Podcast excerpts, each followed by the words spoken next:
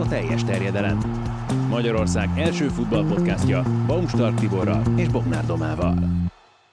És ezúttal Egri Viktorral egészültünk ki, aki sportújságíró, és mostanában az ATV-ben is feltűnik műsorvezetőként egyébként. És ezt a műsort is sajnos nagyon szomorú témával, témákkal kell kezdenünk. Megint gyászol a futballvilág, méghozzá nekem, ha lehetek ennyire személyes, akkor az egyik legnagyobb korai kedvencemet, Gianluca Viallit, akit 58 éves korában ragadott el a halál. Viszonylag hosszantartó betegség után, ugye ez a hasnyálmirigy ez nem most jelentkezett nála, és viszonylag sokat is szenvedett, amit tudunk. Úgyhogy azért is volt megrázó szerintem az ő halálhíre, mert itt a betegsége alatt is annak köszönhetően, hogy Roberto Mancini elhívta az olasz stábba dolgozni, láthattuk őt, folyamatosan a szemünk előtt volt, és már itt is megfigyelhető volt az, hogy azért nem a régi Lukát látjuk.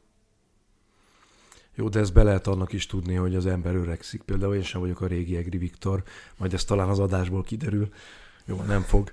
De nekem 1988-ból van meg először Gianluca Vialli, akkor nagyon fiatalon volt kint az Európa-bajnokságon az olasz csapattal, és szerintem egy kegyetlenül jó kerete volt akkor az olasz együttesnek, tele fiatalokkal, ugye ott volt Paolo Maldini, Mancini is nagyon fiatalon, ugye, mint a, az Iker testvére szinte Viálinak, és én attól kezdve bárhol játszott, mindig nagyon szerettem. Öregedett, szerintem a legszomorúbb ebben az egészben az, hogy az ember elveszíti bizonyos dolgokban a hitét, tehát e, most ide kapcsolnám akkor Sinisa Mihajlovicsot is, aki szintén nagyon fiatal. volt a Sampdoriánál. Igen, szintén Sampdoriában volt ö, csapattársa Viálinak, és aki azt gondoltuk, hogy szintén legyőzte a rákot. Vélhettük ezt, hiszen visszajött ö, kemoterápiás kezelések után teljesen egészségesnek Nagyon látszott. jó formában is volt szerintem. Igen, és akkor hát végig is ugyanaz történt vele, ami most Viálival. A hasnyál mirigy rákot azt nem kell talán bemutatni az embereknek, mert aki hallott olyan egyéről, aki találkozott vele, az nyilvánvalóan tudja, hogy nagyon pici a túlélés esélye, de mégis azt gondolhattuk, hogy 2017-ben legyűrte, most már eltelt azért azóta 5 év, hogy akkor talán tényleg túl van rajta. Szerintem óriási veszteség a futballvilágának, meg a szurkolók lelkének, mert hogy ő szerintem az a típusú játékos volt, akit nem csak azok szerettek, akik éppen annak a klubnak drukkoltak, amelyikben játszott, hanem eléggé magával ragadó alak volt, úgyhogy szerintem nagyon sokat vesztettünk. Az utolsó nagyformátumú játékos edző, ezt is mondhatjuk, mert még ugye a Chelsea-nél úgy dolgozott, hogy becserélte magát például az FA Kupa döntőn, de ez már elképzelhetetlen szerintem a mai futballban, hogy ilyen történjen. Nekem az első személyes emlékem egyébként ennél későbbi, én, nekem a Bozsik stadionhoz kapcsolódik, és a, a Honvéd Szamdória párharchoz, ahol egyébként ez egy félelmetes Szamdória volt, amely végül ugye a Barcelona elleni döntőbe is bejutott. Meg egy félelmetes honvéd. Meg egy félelmetes honvéd. Tarlósi kiállítása után uh, ugye kapus volt, is meg tudta tartani az eredményt a, a Honvéd, egy olyan félelmetes támadósor, mint Mancini és Viali ellen, sőt még ugye Toldónak volt egy hatalmas védése is azon a meccsen. Na de mondtam, hogy veszteségekről beszélhetünk, ugye Mészáros Ferenc neve is ide tartozik, a korábbi kiváló válogatott kapus, és Brazíliában is Pelé után is gyászolnak az emberek. Igen, nem tudom, hogy mi van. Ilyen Mészáros azért fontos számomra, mert az egyik első kapus, akire ráeszméltem a magyar hálóörök közül, tehát Kacirc Béla neve maradt meg, meg, meg az övé így nagyon gyerekkoromból, ugye a 82-es világbajnokság az első vb amire emlékszem, ahol ő volt a magyar csapat hálóőre, és nagyon furcsa volt most visszanézni azt, hogy a, a Sportingban is milyen teljesítményre volt képes egy olyan időszakban, amikor még nem volt magától értetődő, hogy főleg Magyarországról valaki Nyugat-Európában légióskodva teljesítse be a karrierjét. Szóval ő is nagyon közel állt a szívemhez. A, akit Brazíliából említesz, az ugye pedig Roberto Dinamici, aki a Vasco történetének legjobb gólszerzője. Ő is a napokban halt meg. Utána volt a Vasco elnöke is, a Vasco da Gama, amely most került vissza a brazil első osztályba, az az ő ideje alatt többször is kiesett, viszont az utolsó nagy országos trófeáját akkor nyertem, amikor ő volt az elnök 2011-ben egy brazil kupát, és hát mondjuk azért a Vasco-ban olyan csatárok is voltak, mint amilyen Edmundo vagy Romário, azért ezek a nevek már mondanak szerintem elég sokaknak elég sokat, és hát náluk is több gólt szerzett, több mint 700 a csapatban.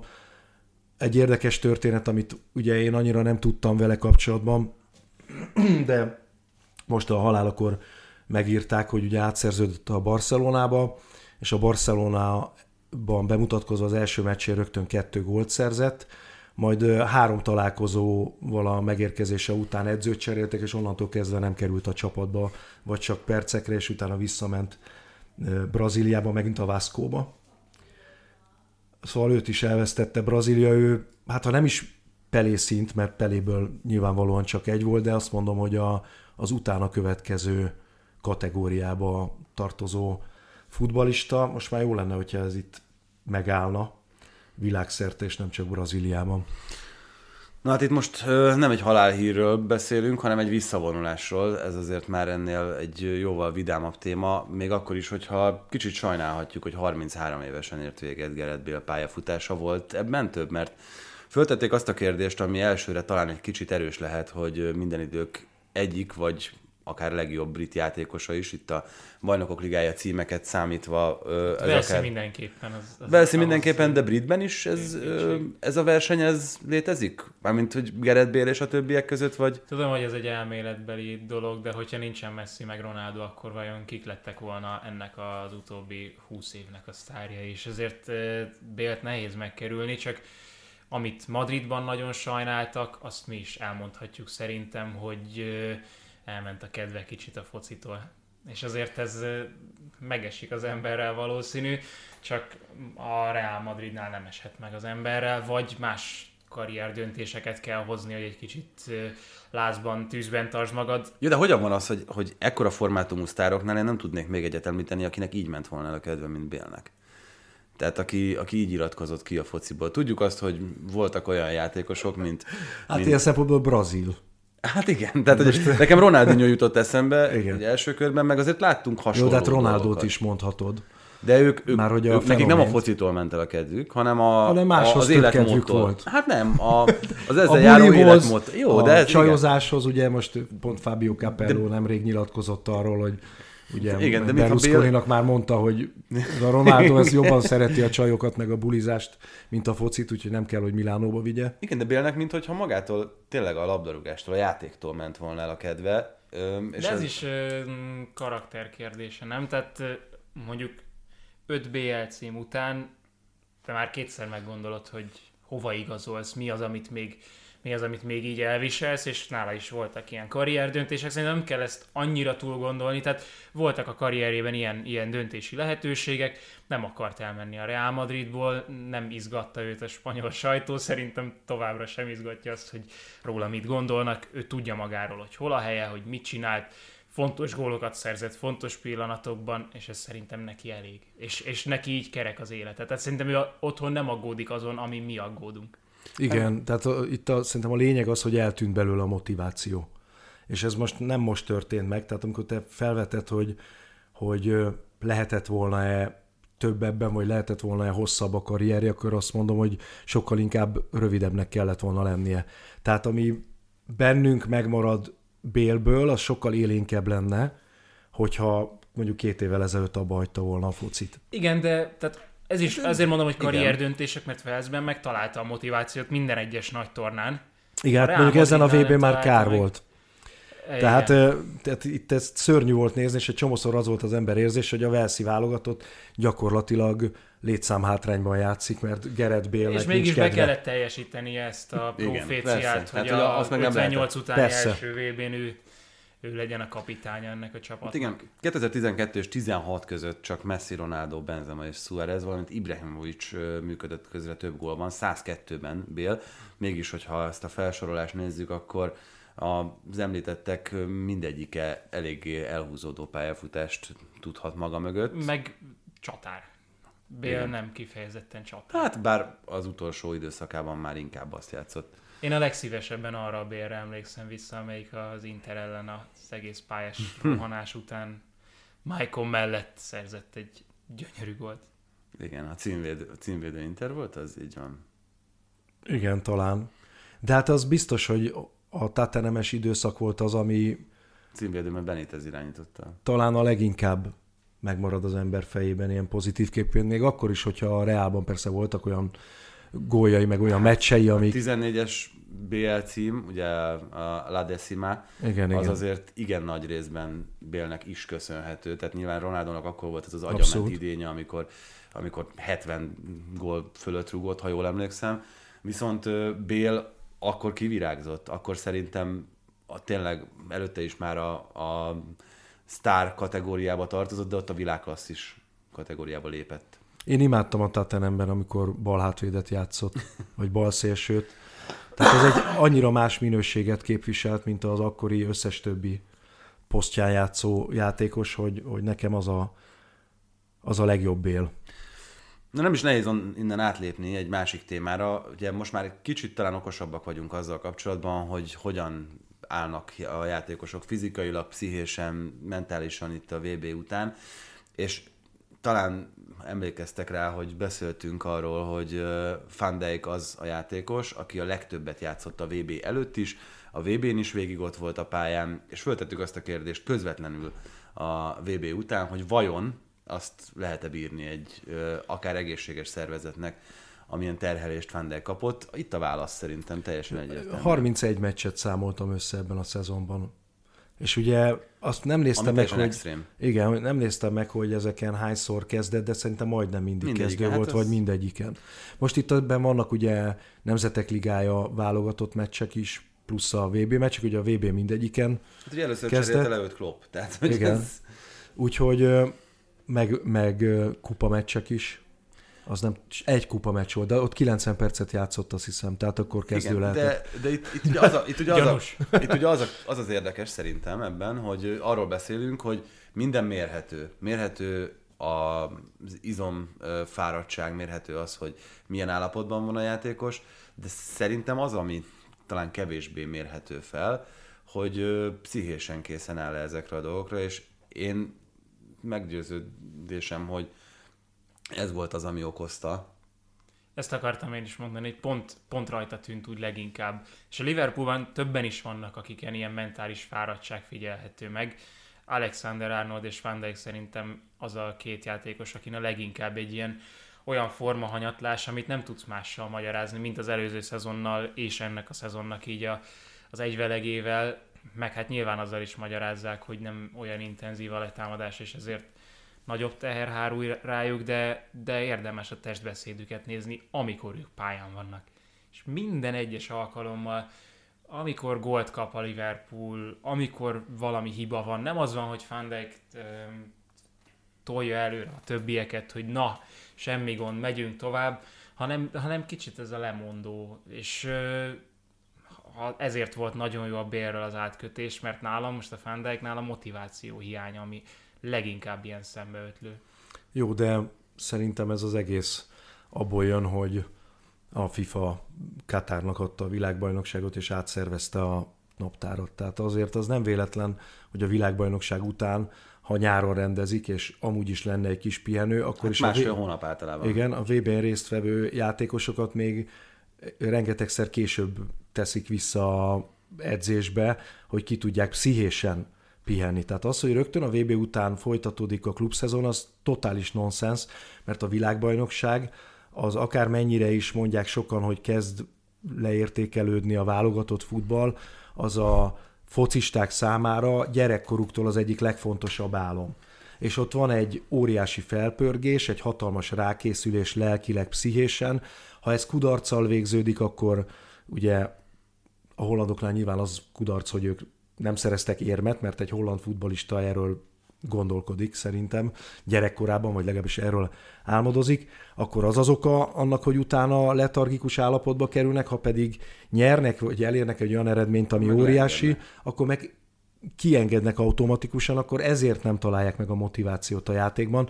Tehát ez egy amit most látunk a klubfutballban, az egy teljesen természetellenes történet, ami szintén mondjuk a FIFA-ról szóló Netflixes dokumentumfilmben jól látható, hogy miért történt. Amit nincs idő feldolgozni. Tehát ugye tényleg szerintem ez a fő probléma, és amikor először elkezdték bemutatgatni a világbajnok játékosokat Angliában, akkor ezen gondolkoztam, hogy ilyet eddig miért nem láttam? Azért, mert nem volt ilyen. Tehát az, hogy Persze. két hét vagy kettő, egy héttel azután, hogy felemelte valaki a világbajnoki trófeát, ott áll az aranyéremmel a nyakában, a pálya mellett. Szemmel. szemmel. És ami, ami a legérdekesebb volt számomra az összes közül, az most pont McAllister hétvégi játéka. A Middlesbrough elleni FA kupa meccsen odaléptek hozzá a Middlesbrough játékosai gratulálni meccs közben, jól láthatóan. Tehát, hogy ez, amit mondasz, ez egyébként ez tökéletesen alátámasztja, hogy egy futballistának mennyit ér egy ilyen válogatott siker, mert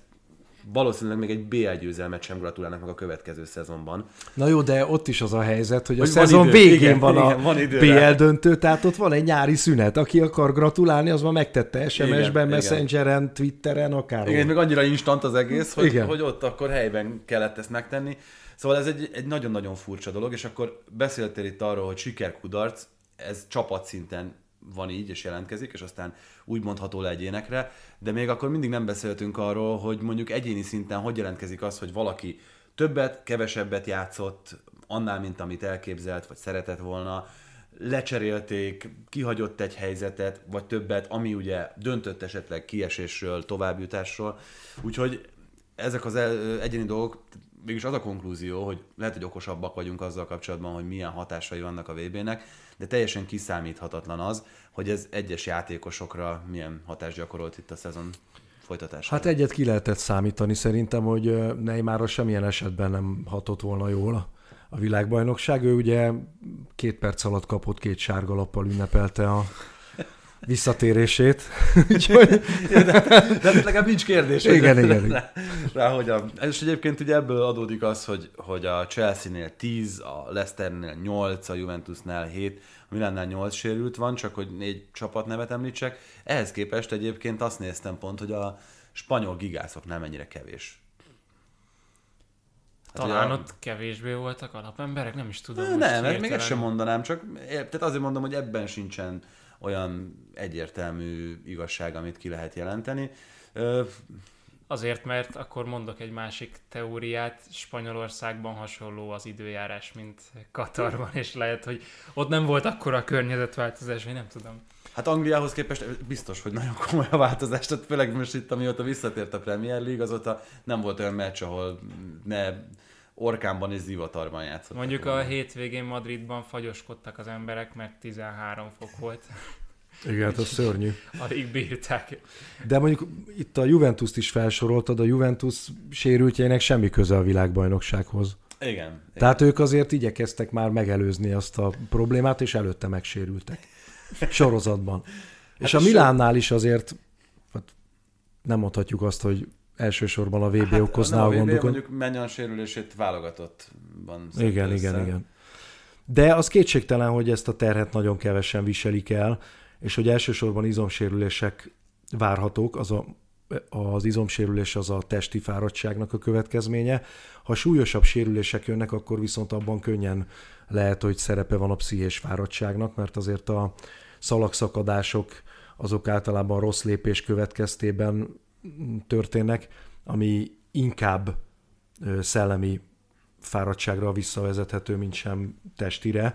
Úgyhogy meglátjuk, hogy mi lesz, de azért vannak olyan csapatok, amelyek tényleg lehet állítani, hogy konstans ez így van, sok sérüléssel dolgoznak. És a, ez a másik, amit, tehát pontosan amit mondasz, hogy ezek a szalagszakadások koncentráció hiánynak, fáradtságnak, szintén a pszichés visszamaradásnak az eredményei és a kivetülései igen gyakran, és ugyanez viszonylag elég gyakran kell, hogy mostanában rehabilitációról beszéljek itt a saját problémáim miatt.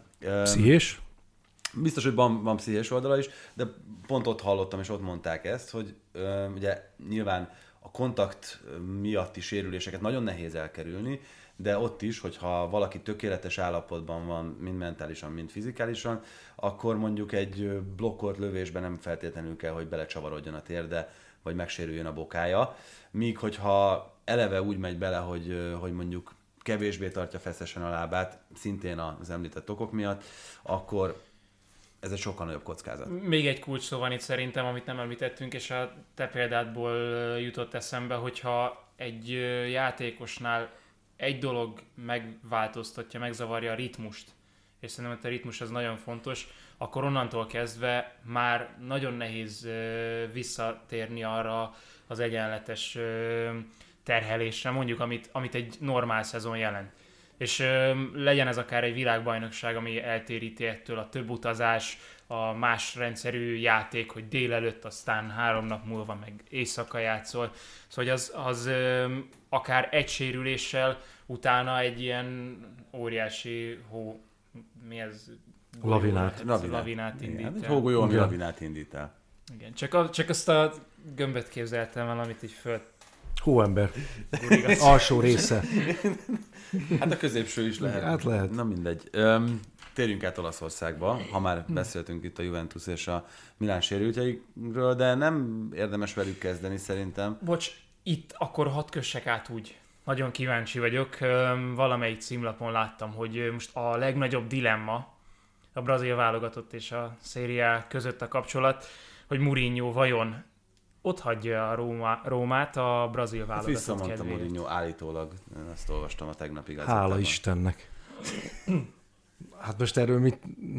Itt meg az volt az idézet, hogy 220 millió ember várja, hogy Hogy, legyen végre. Mondjon hogy, igen. hogy Mourinho legyen? Ezt mondták? Igen.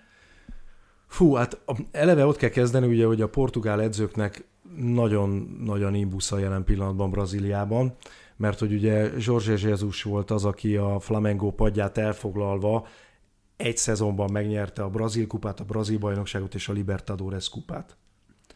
És hát utána a következő évben lelépett ugyan, de utána jött Abel Ferreira, aki meg a Palmeiras-szal nyert már két Libertadores kupát, Úgyhogy a portugálokat nagyon becsülik, most is sokan dolgoznak Brazíliában.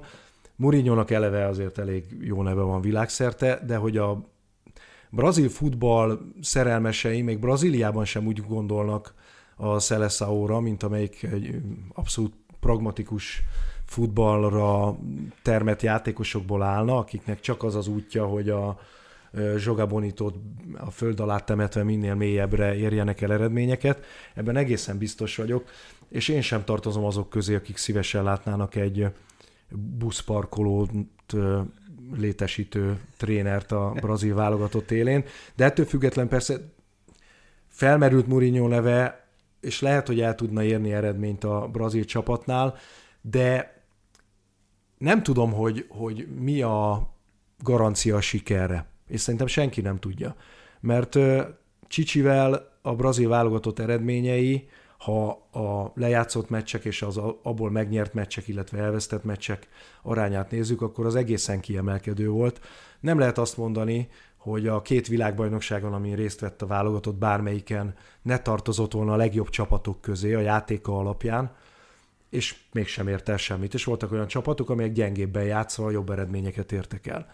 Hogy mi a garancia a sikerre, hogy miért nem verte meg a brazil válogatott Horvátországot most a negyed döntőben, miközben sokkal jobban játszott, és a horvátoknak egyetlen egy kaput eltaláló lövése volt, az is egy megpattanó, blokkon irányt változtató labda, hogy, és utána ugye hogy miért veszített a brazil csapat, hogy Livakovic miért aznap védett úgy, mint soha életében, és miért nem az argentinok ellen, ahol összehozott egy 11-est az argentinoknak 0-0-nál.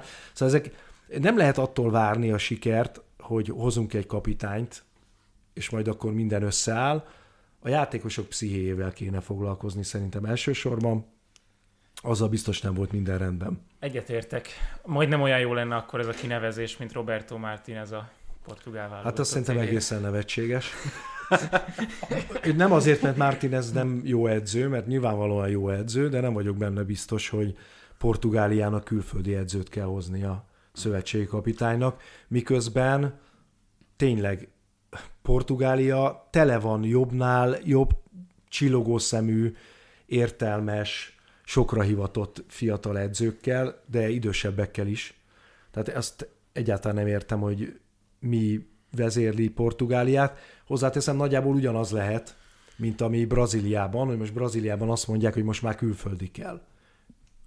Most már legyen egy külföldi, mert most 2002 óta nem értünk el eredményt, igaz, akkor is Brazillal, ugye?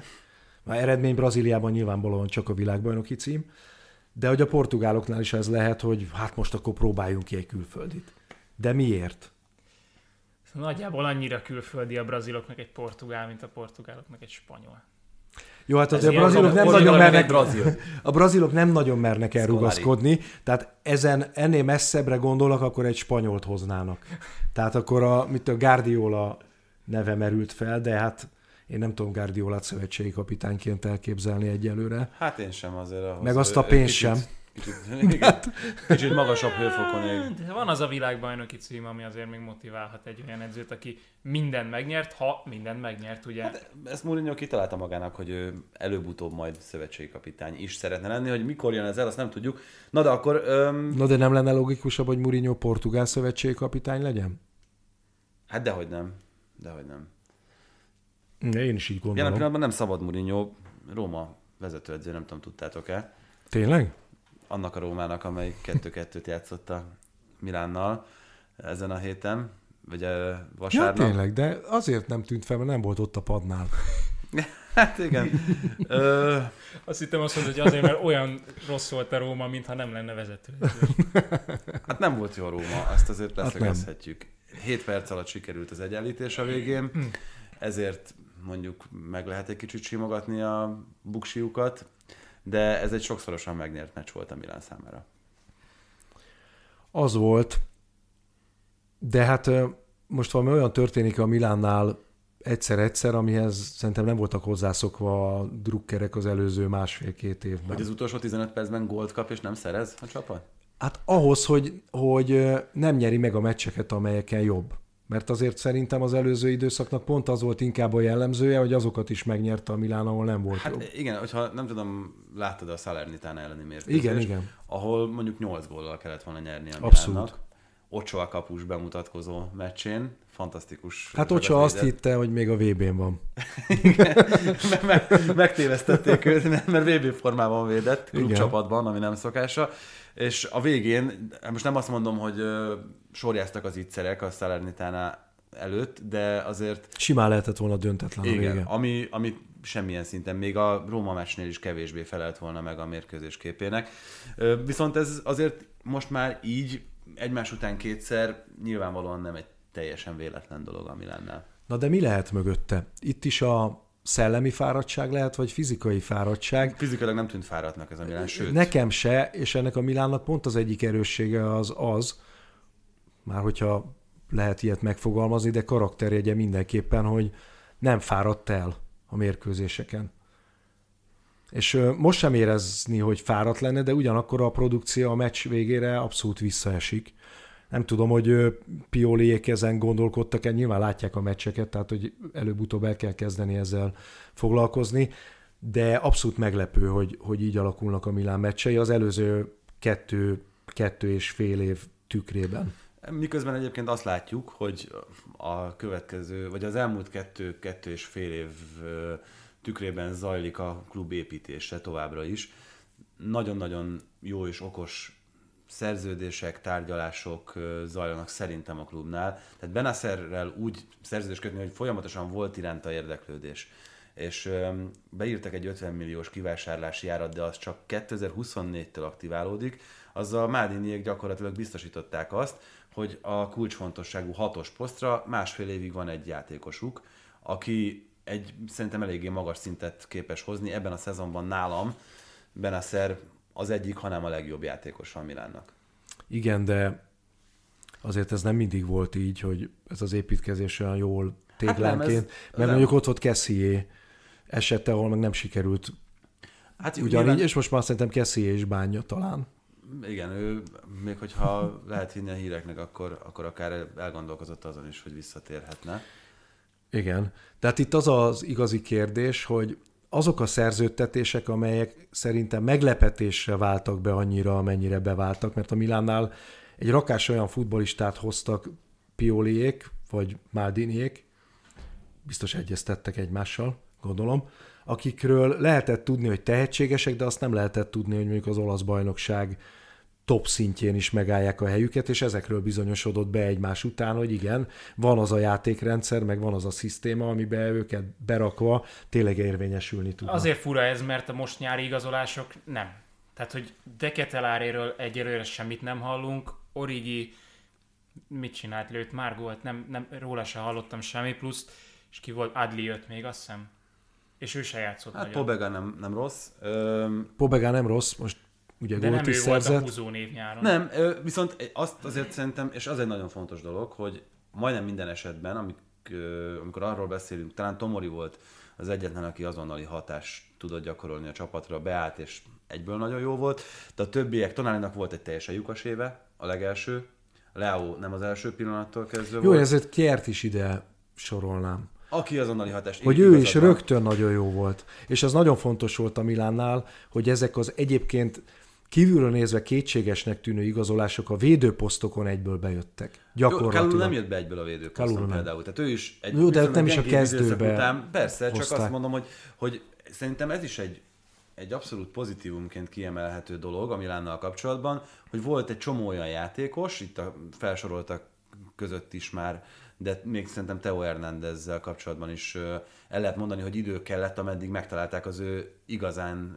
hozzáillő szerepkörét. Hát gyakorlatilag átformálták a csapatjátékot úgy, hogy abban Teo Hernández legjobb Brillírozott. képességei azok kicsúcsosodjanak. Abszolút, de ugyanez szerintem elmondható Benasserre, ugyanez elmondható Tonálira, ugyanez elmondható Rafaelaura, tehát hogy ezek... Brahimra is talán. Így van, és egyébként ö, most pont valamelyik nap azt fogalmaztam meg, hogy Deketeláre szerződtetésének egyetlen pozitív hozadéka, újra megtanult Brahim Diaz futballozni, mert ö, most körülbelül Hogy úgy érzi a nyomást? előtt. Igen.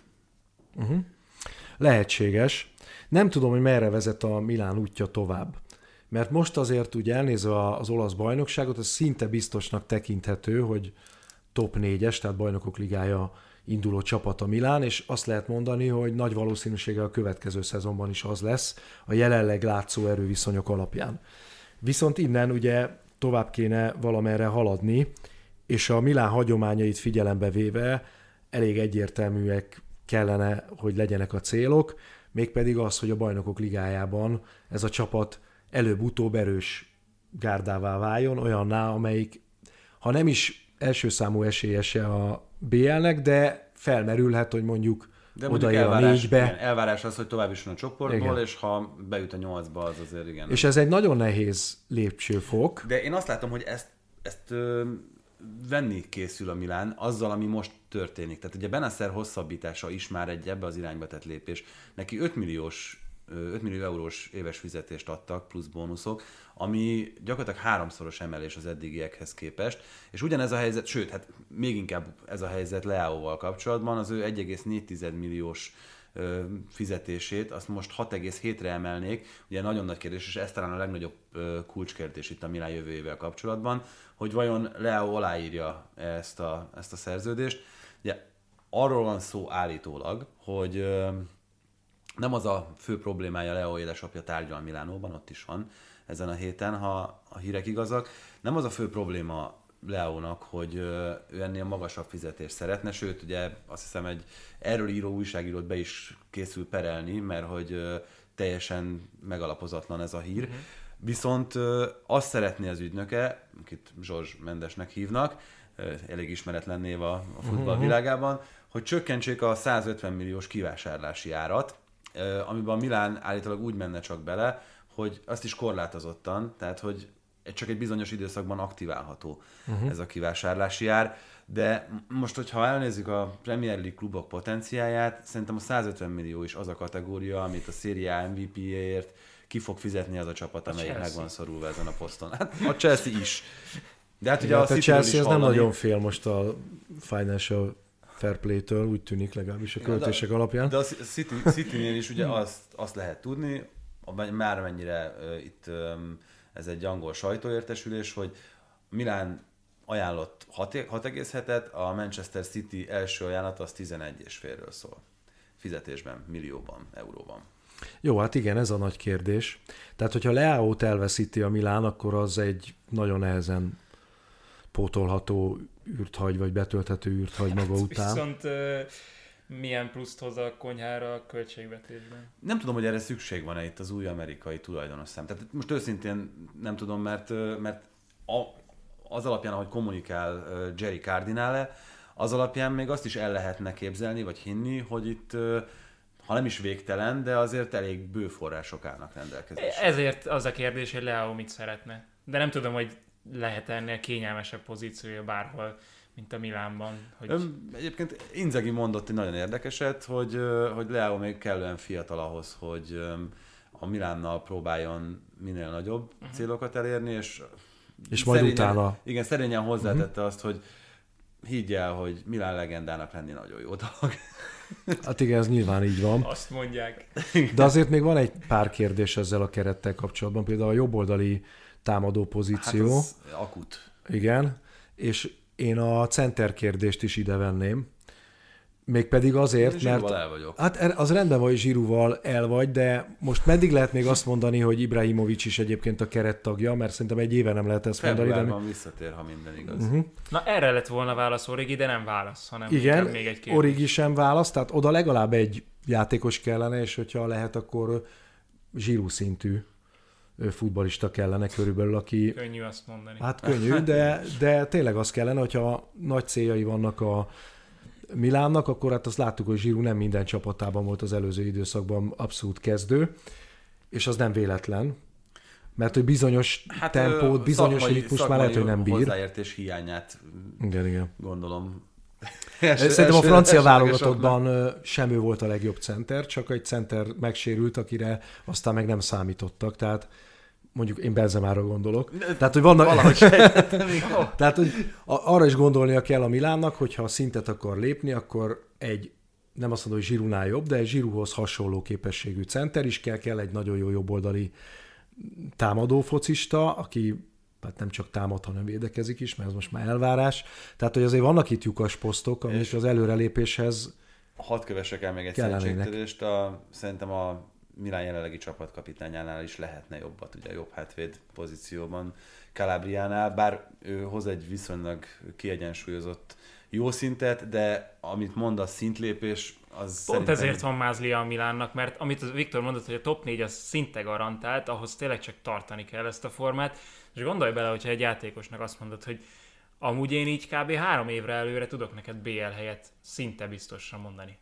Igen, mondjuk az értékes. Egy nagy klubban amelyik mondjuk nemzetközi szinten is komoly szurkoló táborral és bázissal rendelkezik. Tehát, hogy a Milánnál azért azt ne felejtsük el, hogy szinte minden adott ahhoz, hogy ez egy, ez egy gigaklub legyen. És még a város is szép. Abszolút. Gyertek.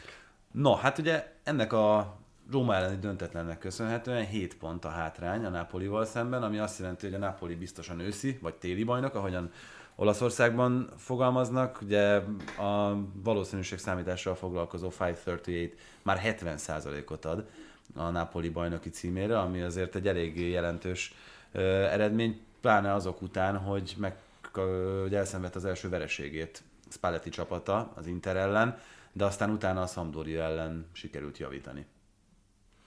Nem értem ezt a Napolit. De mostanában ilyen van, hát előtt a Milánt nem értettem, de most a Napolit nem értem. Tehát akit nem értek, az általában bajnok lesz. Úgyhogy eh, szerintem a Napoli esélyei ezzel tovább nőttek, ez már 90 százalék. De hogy ha belegondolunk, hogy mi történt a Napolinál nyáron, hogy hoztak egy játékost a Fenerbahcsétól, a Dinamo Batumitól, meg a Hetafétól uh, Oliveirát, és tehát és így megnőtt az esélyük a bajnoki címre. Tehát, hogyha ezeket így felsorolja az ember, akkor röhögögörcsöt kap pont így. Meg, meg ha azt mondja valaki, ugye akkor, amikor Demme és Lobotka nagyjából egy időben oda került a Napolihoz, hogy az lesz a, az igazán jó csapat, amiben Lobotka lesz az első számú hatos. Azt majd megfigyeltitek, az milyen jó csapat lesz. És ez tényleg így van. Így, abszolút. És ő az egyetlen igazán pótolhatatlan ember ebben a Napoliban. Igen. Mert passzolni mondjuk senki nem tud úgy. Hogy Juan Jesus azok után, hogy gyakorlatilag egy fél évtizedet elszenvedett a partvonal mellett, szinte könyörögve azért, ha egyáltalán akart játszani, ezt nem tudom, de szóval, hogy játék lehetőséghez juthasson a, a Coppa Italia első fordulójában, mert körülbelül akkor kapott esélyt ugye a Rómában, de előtte az Interben is. És hogy ez a játékos is, amikor szükség van rá, és most már nem csak ebben a szezonban, hanem az előzőben is, akkor gyakorlatilag tökéletesen hozza a védőfeladatát, néha pedig még elől is gólveszélyt jelent a pontrugásoknál. Szóval teljesen értelmezhetetlen az, ami történik a, a Napolinál, ha így nézzük, ha meg úgy, hogy azért Kim szerintem minden meccsen top kategóriát nyújt, gyakorlatilag Kulibali szinten futballozik a védelem közepén. Hogyha azt vesszük, hogy Kvareckelia jobb, mint Insigne bármikor volt a Napoliban. Most ez, elnézést igen, kérek mindenkitől. Sajnálatos módon igen. ez lehet, hogy ki jelenthetjük. Igen, elnézést kérek mindenkitől, de Insigne-nél lehetett tudni, hogy mit fog csinálni, mi az a kettő opció, ami közül választani fog. Mikor azt elég jól csinálta. Azt a kettőt nagyon jól csinálta, de mennyivel jobb egy olyan játékos, aki tud négy dolgot, és nem tudod, hogy mit fog csinálni. Már az ellenfélnek rosszabb, úgy jobb. Mert Igen. Nyilvánvaló, hogy hogyha egy ilyen játékosod van, akkor egy sokkal improvizatívabb, színesebb focit tudsz játszani, mint hogyha egy olyan, aki kettő dolgot csinál, azt nagyon magas szinten. És én azt érzem a Napoliban, hogy az egyik előnye ennek a csapatnak az pontosan az, hogy vannak olyan játékosai, akik váratlan, vagy azt mondom, hogy széles spektrumú készlettel rendelkeznek. Igen, és divat dicsérni John Tollit, aki ezt a keretet összerakta, de szerintem ez azzal állt így össze, hogy Spallettivel kezdett dolgozni. John Tollit dolgozott már Szárinak is, például, az, az sem volt gyenge csapat, félreértés ne essék, meg ugye viszonylag hosszú ideje ő szabja meg a sportszakmai irányt a klubnál. Csak ez, amit itt mondtál, ugye Maldini és Pioli együttműködéséről, meg ugye az edző és a sportigazgatónak a, a kapcsolatáról, szerintem ez az, ami, ami repíti a Napolit, mert itt is egy olyan szakmai építkezés folyik, amiben nem nagyon lehet belekötni, olyan apró kiegészítésekkel, mint amit most is látunk, hogy nem volt feltétlenül szükség jobb hátvédre, mert talán az olasz a legjobb jobb hátvédje játszik ott Di Lorenzo személyében, de odaigazolták azt a Beresinskit, Beresinskit aki, aki nagyon jó opció arra az esetre, hogyha pihentetni akarják, vagy esetleg megsérül. Vagy hogyha más posztokon van probléma, mert ugye Di Lorenzo-t egy csomószor láttuk már, volt, amikor belső védőt játszott, igen, volt, amikor a, is játszott. Igen, volt, amikor hatost játszott, volt, amikor a bal oldalon szerepelt, mert akkor éppen az előző szezonban, vagy kettővel ezelőtt Mário Rui sérült volt, és Hiszály nem akarták áttenni, aki akkor még ott volt, és akkor oda tették Di Lorenzo, tehát hogy van egy olyan játékos azon a poszton, aki helyett lehet, hogy be kell ugrani akkor is, amikor ő játszik, mert más, más poszton kap van dolga, igen. Tehát, hogy nagyon okosan építkeznek, az látható, és az viszont nem, hogy ki fogja megállítani ezt a Napolit. Én azt mondom, hogy a most pénteki Juventus elleni mérkőzésen... Bajnoki döntő? A, hát akár... olyan szempontból, hogy a Napoli, igen. a Napoli, hogyha megnyeri, akkor onnantól kezdve nincs aki. Hát igen, tehát most Meg. néhány fordulón belül olyan előnyre tehet szert a Napoli, hogy az már gyakorlatilag behozhatatlan. Tehát azt már nem gondolom, hogy az olasz bajnokságban egy 10 pontos hátrányt velük szemben valaki le fog dolgozni, még akkor sem, hogyha ugye ott van a bajnokok ligája kockázat, hogy mi van akkor, hogyha túl jól megy nekik a BL-ben, és sokáig tart a kettős terhelés, amit szerintem kívánnak egyébként a szép számmal meccsről meccsre megjelenő nápolyi szurkolók, hogy ez sokáig tartson, de az mondjuk a bajnoki álmokra nézve rossz hatással lehet, hogyha a többi csapat mondjuk felszabadul a nemzetközi köteles, kötelezettség alól, de nem látni, hogy, hogy ezt a Napolit ki fogja megállítani, még akkor sem, hogyha az Inter ellen nem játszottak jól a, a VB-ről visszatérve. Hát a Milánról beszéltünk, hogy milyen, és akkor a Juventus. És beszéltünk a Juventusról, mint másik nagy kihívóról, amin persze mindenki röhög még a Juventus szurkolók jelentős része is, akikkel én tartom a Igen, kapcsolatot, mert nem, hiába ez a sorozat, de nem úgy tekintenek a Juventus, mint bajnok esélyes nem. csapat. 8-ból 8 győzelem, a legutóbbi 8 fordulóban, ebből 5-1 nullás, nulla kapott gól. A legszebb időket idéző, nem? Tehát, hogy ez... Nézhetetlen. Ilyen nagyon ritka. A győzelmek ellenére. Szerintem még a Juventus szurkolók is ebben egyetértenek. Jó részt. És ugye Allegri nyilatkozata a hétvégéről, nem tudom, megvan-e? Azt mondta, hogy egyszerre csak egy lépés lehet megtenni, nem lehet eredményes. Egy meccsen is- csak egy gólt lehet lőni. nem lehet egyszerre eredményes és szép futballt is építeni, a következő az lesz majd, hogy szépen is fognak játszani. De ez egy, egyébként annyira cinikus Allegri nyilatkozat, hogy, hogy nagyon jót mosolyogtam, amikor Jó, de láttam. láttunk olyat Allegrinél, nem, hogy előbb megvolt az eredményes játék, és Persze. utána elkezdett szépen játszani a Ezért, csapat. ezért, ezért még akár el is hiheted neki, vagy el is hihetnéd, hogyha nem történt volna meg az elmúlt másfél év. De megtörtént, és, és nem szívesen emlékszünk vissza rá. Jó, de mi lenne, hogyha egyszer összeáll a, a keret lehetőségeihez képest legjobb Juventus? Összefog az? Ugye most jelen pillanatban is arról beszéltünk, hogy hét sérültje van a csapatnak, többnyire kulcsemberek, tehát itt azért Bonucci, vagy Bonucci majd megbeszéljük mindjárt, hogy kulcsembere még, de Quadradóról azért így beszélhetünk. Kiéza most jött vissza a sérülésből, ez egy viszonylag lényeges tény. Vlahovic, ha minden igaz, akkor talán már a Napoli ellen ott lehet, úgyhogy itt azért Pogba, olyan emberekről beszélünk, akik közül akár 5 vagy 6 is kezdő lehetne, hogyha Hát bizony. tökéletes erő Azért az nem lenne. mindegy. Persze. És hogyha megnéznénk egy ilyen csapatot, amelyikben elől mondjuk Kieza Vlahovic és egy éppen egészséges Di Maria játszik, És motivált. és motivált, és mondjuk én már Bonucci-t nem sorolnám feltétlenül a kezdőbe, igen. de mondjuk De Bremert igen. Bremert viszont igen, aki egy monster, tehát tényleg amikor elkezdett játszani a szezon elején, amikor még kapott gólokat a Juventus, mert most már nem kap, akkor, Akkor még, sem kapott egyébként nagyon sokat. ezt akkor sem hozzá. kapott, de akkor voltak Bremernek hibái, amik nyilván a klubváltásból adottak elsősorban, még nem szokott bele a védekezésbe, de egy idő óta, amikor ő pályán van, akkor az olyan, mintha 12 játszanának a Juve-ban, mert ő két védőt tesz ki. Úgyhogy, és hogyha mondjuk Pogba, aki szintén egy óriási kérdés, mert Pogba mit tud? A Manchester Unitedben mit láttunk Pogbától? De ha azt a Hát nagyon jó Pogbát kapnak, nyolcas, hogyha... ha, ha, ha éppen olyanja van, de mikor volt olyanja? Hát ritkán volt voltak a, a Covid leállás, első leállás utáni első időszakban ott voltak nagyon jó meccsei Bruno Fernandes. De feltételezhetjük jó a mondjuk memóriád. azt, hogy igen, mikre emlékszel, hogy voltak Pogbának. De mondjuk, ha Rabiot bőven jobban játszik, mint amit hát Rabiot gondoltunk a, róla a szezon előtt, A, az idei szezon egyik legnagyobb szenzáció. Igen. Tehát, hogyha arról beszélünk, hogy Lobotka mennyire jó a Napoliban, akkor Rabiot a Juventus Lobotkája. Jó, tételezzük fel, hogy mondjuk a, ez a Di Maria, Vlahovic, Chiesa jó formában lévő trió mögött a jó formában lévő Pogba Rabiot kettős játszik mondjuk, Locatellivel. Locatellivel, igen, azért ez nagyon-nagyon jól hangzik. Hát hogy Ezt nem? megnézné az ember, nem? Persze, persze. Hát és akkor ott van Danilo, Alexandro, Bremer, és Mondjuk egy egészséges Quadrado Quadrát. Igen, tehát hogy még nem is 11 jó, jó játékos soroltunk fel, és ez, ez, ez egy európai élcsapatnak a névsora szerintem. Igen, és egy olyan csapatnak, amelyikről el tudjuk képzelni, hogy még Allegri által sújtva is szépen focizik. Tehát, hogy Allegri minden igyekezet ellenére igen, igen. szépen hogy ő próbálja, mint a balasz lehúzni, hát ha elsüllyed a társaság, de ezek mégiscsak szárnyalnak valahogy. De nem. Tehát, hogy ebben Igen. benne van ez.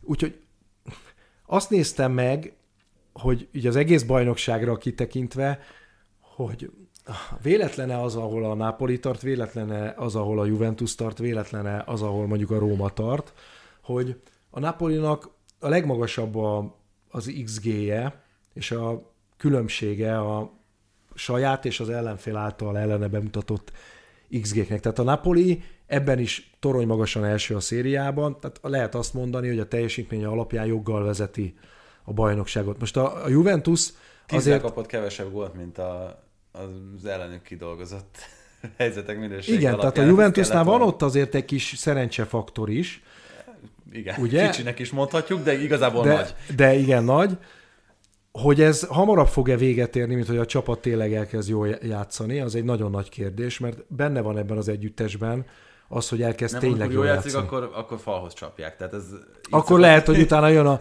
Akkor a meg vagy a, igen, hogy ez, Ja, de hát most is, hát volt ilyen, tehát a, melyik az Inter ellen játszottak? de az nagyon- tavaly, tavalyi Inter elleni meccsen, vagy idén is. Igen. De, De, a második fél időben idén nagyon-nagyon jól játszott a, a Juve az Inter és ellen. akkor szokott kikapni általában. Igen, olyankor általában veszít. De mondjuk nekem a Róma érdekes még, hogyha a Mourinho már szóba került, hogy a, az XG differenceben, tehát a, a bemutatott és az ellenfél által okozott XG-ben a Napoli után a második a Róma bajnokságban. Ebben, ebben Temi Ébrahemnek viszonylag komoly szerepe van. Meg hát ugye annak, hogy itt a, pont Bence bele is írta az adásmenetbe, hogy pontrugásokat 48%-át szerzi pontrugások után a góljainak. Roma akcióban nem annyira. Hát megy. ezt azért a Váca legendás időket átélő Csank János is megirigyelte volna, tehát ott ez... Vagy Gerett Southgate angol szövetségi kapitány. Antifutball a csúcson. Tehát lehet erre nyugodtan mondani, de mégsem a csúcson, mert XG-ben a csúcson, de egyébként helyezésben látjuk, hogy nem. Meg hogyha megnézzük a Róma játékát, akkor sem állíthatjuk, hogy minden pillanatban jó lenne, bár hogyha ott is azt mondjuk, hogy Zaniol és Dybala játszik Ébrehem mögött, akkor azért az úgy az jó jól hangzik. hangzik, meg a középpálya sem olyan és gyenge, meg a védelem sem. beszéltünk, aki szerintem szintén szenzációs. Igen. Um, Inter, pár szó ha már beszéltünk arról, hogy a Milánnál milyen szerződést kínálnak jelen pillanatban Leáónak, akkor talán ez is mutatja azt, hogy milyen lehetőségekkel gazdálkodhatnak a klubok. Nyugodtan mondhatjuk, hogy ennek az Internek azért az egyik legnagyobb koronaékszere az, az mindenképpen Skriniar. Fú, te. Ne, vagy, vagy nem, hát nem, ez annyira nem durva. Hát egy korona ékszer. Hát nem. Egy tomahawk. hát, hogy... hát egy tomahawk mintájú koronaékszer. Hát igen. a, a, nagy indián királynak. Egyébként óriási, tehát Skriniar tényleg a, nem tudom, az Internek a kielinie, vagy nem tudom, hogy kicsodája. Igen, vagy és nem is az a, az a játékos, mert nyilván Lautaro Martin ezzel kapcsolatban, itt akár ez a VB is megmutatta, hogy lehetnek agályok, hogyha bárki leigazolja, hogy beleillik-e a rendszerbe, tud-e kiegyensúlyozottan jó formát futni, mentálisan készen van-e az aktuális feladatra. De Skriniárral kapcsolatban valahogy nincsen olyan félelme az embernek, hogyha ő bárhova bármelyik top csapat védelmébe belekerülne, akkor ott ne tudna jól teljesíteni. Egy az egyben szinte verhetetlen, rendszerben is nagyon jól dolgozik, kettő-három védős rendszerben. Hát meg ő zsigerből aljas fiatal korától fogva. De tényleg, most ezt én jó értelemben mondom, hogyha lehet ilyen jó, mert hogy a védőknek az szükségük van. Igen, de a védőknek szükségük van erre a tulajdonságra, hogy tudják, hogy mikor milyen módon kell megakasztani az ellenfelet, mikor képesek szerelni, mikor nem képesek, és kell úgy odalépni, hogy abból egy olyan falt legyen, amire nem kap sárgát, hogy mikor, mikor, tudsz, mikor tudja feldobni magát úgy, hogy abból jól jön ki a csapat. Kulibáli, tehát a, aki az évek során minden egyes átigazolási időszakban összehoznak minden Premier League csapattal, vagy akár a Barszával, Reállal, vagy teljesen mindegy kivel, és aztán mégsem megy el, mégsem megy el, de valamikor ennek be kell következni. Igen, de a Skriniárnál azt láttam, hogy ő már a Számdóriában még nagyon fiatalon is már ez volt, már zsigerből aljas volt, tehát ő valószínűleg így született. Kijött az édesanyja hasába, és rögtön műesett. Vagy, vagy becsúszott, de pontosan. Amit kellett. Tehát, hogy ami, ő tényleg, ami, ami éppen... A, a igen, igen, amilyen a szülész nőgyógyász volt. De hogy... Na, és már ott, a, már ott a 6 milliós Nagyon nagy érték. Neki mondván, hogy ennél nem tud többet, de egyelőre Skriniar ügynök erre még nem is válaszolt erre a, erre a felvetésre, hogy mi lenne, ha szerződést hosszabbítana az Interrel. Egyértelmű, hogy egyrészt, hogy az Inter bajban van, kettő, hogy Skriniar úgy, vagy rúdja kifelé áll. Hát szerintem nagyon valószínű. Nehezen tűnik menthetőnek a helyzet az Inter szempontjából, és most már ugye nem ez az első ilyen szezon, amikor érezhető, hogy anyagilag nincs abban a pozícióban az Inter, mint amiben lennie kellene ahhoz, hogy nincs előrelépjen. Nincs de, rossz, de, de, de hát kevés, az építkezéshez igen. nem elég ez a helyzet. Tehát ezért vannak azok, hogy ugye volt, amiből nagyon jól jött ki annak idején, mondjuk a kölcsönvételek Lukaku esetében, vagy Sánchez esetében, amik abszolút segítettek, ugye akkor a Manchester United pontosan megfelelő alany volt ahhoz, hogy loser legyen, de hogy most nem érezni azt, hogy, hogy annyira benne lenne ez a jellegű építkezés a csapatban, és hát ami pedig az aktuális helyzetet illeti, az pedig szerintem, a, ha már beszéltünk a VB-ről, és hogy milyen hatással van játékosokra, akkor ez a Brozovic történet, ez a lehető legrosszabbul tűnik fel, szurkolói szempontból, mert az interdrukkerek mit látnak, hogy volt egy Brozovic, aki szeptember közepén játszott utoljára kezdőként az Interben, majd elment a világbajnokságra, ahol végig játszott, amíg a csapatnak esélye volt a világbajnoki címre kezdőként, és akkor visszajön, és megint Sérül. sérült. Tehát, hogy ezt hogy lehet megmagyarázni, és egyáltalán egy klubnak a nyelőcsöve és gyomra hogy veszi be azt, hogy egy futbalista a legfontosabb, vagy egyik legfontosabb játékosa, az így hoz le egy szezont, vagy egy fél szezont. Hát miközben szerintem elég sok olyan példát lehet említeni, ahol, ahol ez pont ellenkezőleg történt. Tehát, hogy azok a játékosok, akik egyébként már felépültek a sérülésből, de még nem voltak erőlétileg olyan állapotban, azok nem csatlakoztak a válogatotthoz, hanem inkább próbálták visszanyerni. Az erőlet ilyen volt egyébként Raúl Jimenez is például, a, Igen. Wolfsban, aki ott maradt, és végigcsinált egy, egy mini alapozást azért, hogy De szerencsére Brozovicot és Lukákut erőltették. Hát igen. Belga és a horvát válogatottban az Inter Hát de itt, nyilván itt ez a, ez a játékos döntés, én azt gondolom első körben, nem? Tehát, hogy persze nyomást gyakorolhat rá a klubja, nyomást gyakorolhat rá a szövetsége, de hát a végső döntést itt ebben az esetben tényleg nem is az ügynöke, nem is a felesége, hanem ő hozza meg. Csak ez egy nagyon furcsa helyzet, mert van egy klub, amelyik ugye évekig állja egy futbalistának a fizetését, és aztán Hát persze, meg a adott helyzetben meg nem a- mellette dönt a játékos, a feltételezők, hogy tényleg döntés kérdése volt, és nem véletlenül hozta így, hogy pont akkor épült fel, amikor a válogatottnak szüksége volt rá. Bele kell írni a szerződésbe, hogyha esetleg lenne egy szezon közben megrendezett világbajnokság, akkor a sérülés esetén mi rendelkezünk arra, hogy mehetsz -e. Na ennyit Olaszországról, van még egy témánk, amit megpróbálunk egy kicsit jobban kibontani, ez a játékvezetés témája, öm, aminél több olyan felvetés van, ami szerintem izgalmas és érdekes lehet. Az első felvetés az pont az egyik kedves hallgatónktól érkezett, de be, mindenképpen beszélni akartam róla, így viszont ezzel kezdem, hogy elképzelhető-e az, szerintetek, és akkor majd beszélünk ennek az egésznek a hátteréről, hogy ugyanúgy, mint ahogy a futballban láthatjuk ezt a globalizációt, a legjobb játékosok, a legerősebb, főleg európai kluboknak a, az alkalmazottai, hogy a játékvezetőknél is ez sokkal inkább elindul, mint ahogy jelenleg elindult most, mert most is látunk olyat, hogy átdolgozik egy mondjuk holland bíró akár a, a közel-keletre, de Európában ti látjátok-e azt a közeljövőben, hogy spanyol bíró vezet olasz bajnoki meccset, vagy, vagy angol mondjuk, mit tudom én, hollandot? Nem, lehetnek benne extrém példák, de szerintem az, hogy van egy közös nyelv, alapvetően a játékosoknak a jó részével, nem a Premier League-re gondolok, hanem inkább Spanyolországra vagy olaszra, az, azt nem tudod pótolni. És lehet, hogy igen, a bajnokok ligája az egy olyan példa, de a bajnokok ligája az egy nemzetközi kupasorozat, és nem egy bajnokság. És hogyha egy ö, spanyol játékvezetőnek, aki nem tud olaszul, megpróbálod elmagyarázni azt olasz játékvezetőként, hogy mik is lennének itt az irányelvek, akkor azt olaszul meg tudod tenni tökéletesen, de spanyolra vagy angolul valahogy átfordítva az egészet, tök más irányelvek De jönnének. mennyire jó lenne képzeld, el, hogy kevesebbet beszélgetnének a játékvezetők a futbolistákkal, nem inkább focizna a két csapat, mert csomószor van ilyen, Angliában is vannak ilyen bírók, akik szeretnek beszélgetni, meg Olaszországban is, hogy oda hívja a két játékost, és akkor magyaráz neki. Kellélyesen elmagyarázom. Igen, igen. Egyébként nyilván, hogyha valahol el fog ez indulni, akkor az a Premier League lehet, amely esetleg szerződtet külföldi bírókat. Hát azt- Ausztráliából most leszerződtették már a leg, legjobbat. Igen, tessék.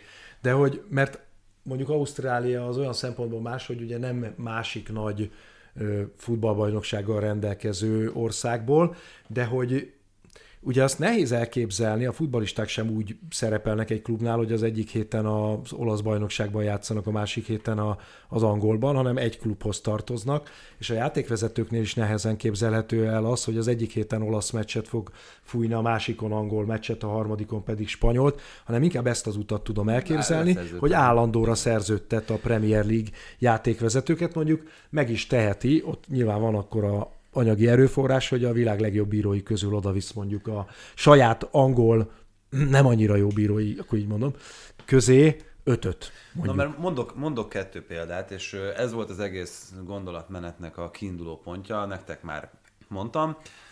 Ugye az egyik Paul Tierney, aki egy angol FIFA bíró, aki most már nem FIFA bíró, saját kérésére lekérte magát a nemzetközi, vagy kikérte magát a nemzetközi keretből.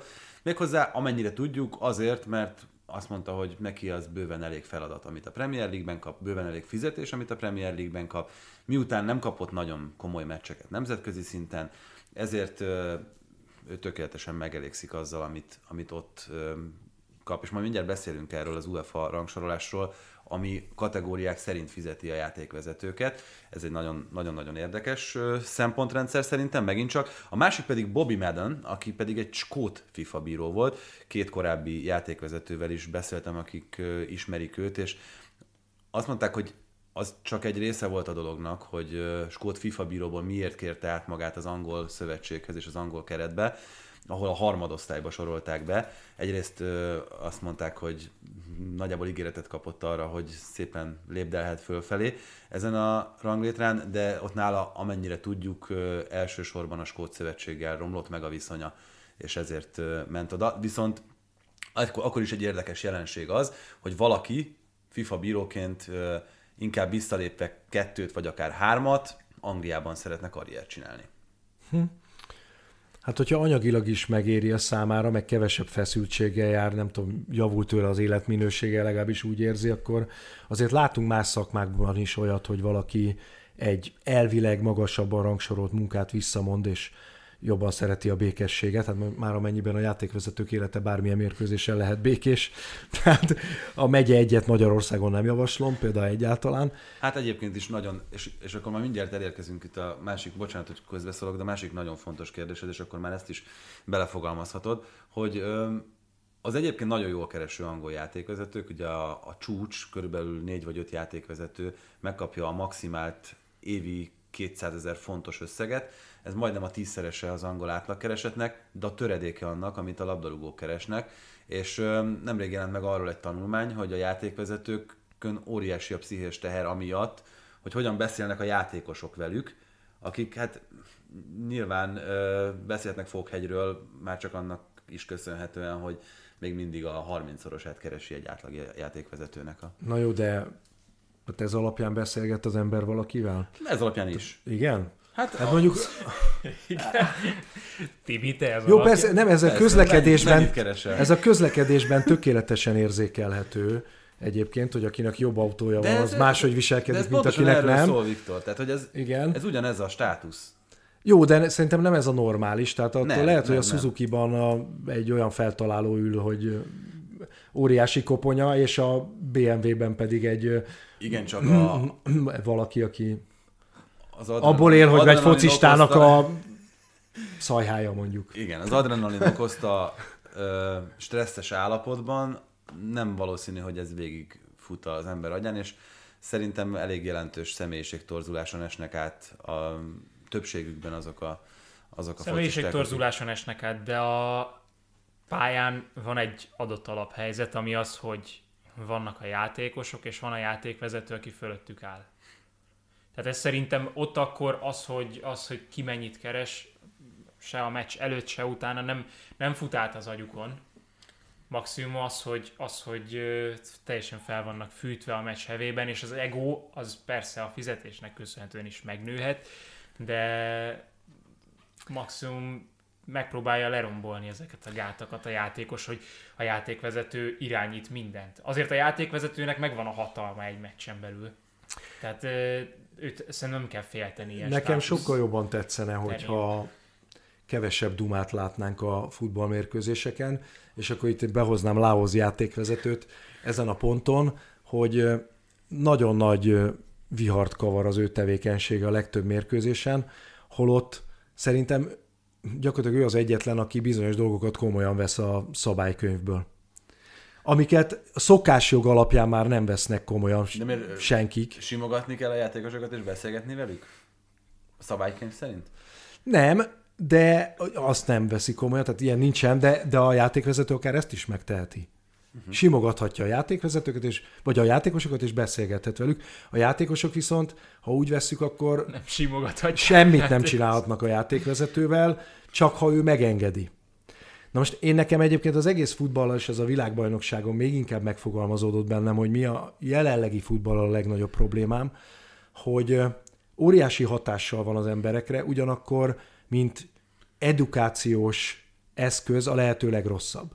Mert mit látnak a gyerekek is egyébként, és ezt a környezetemben lévő gyerekeken is érzékelem, hogy ez hat rájuk.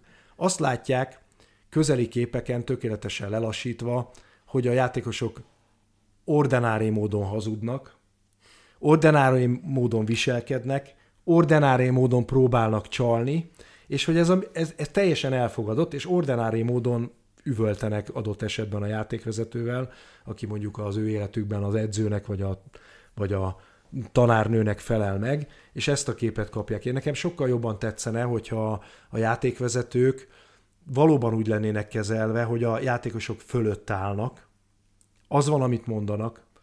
Azt látnám, hogy a játékosok egy bedobásért nem képesek eladni az anyjukat. Ha pedig képesek eladni, akkor azért büntetést kapnak.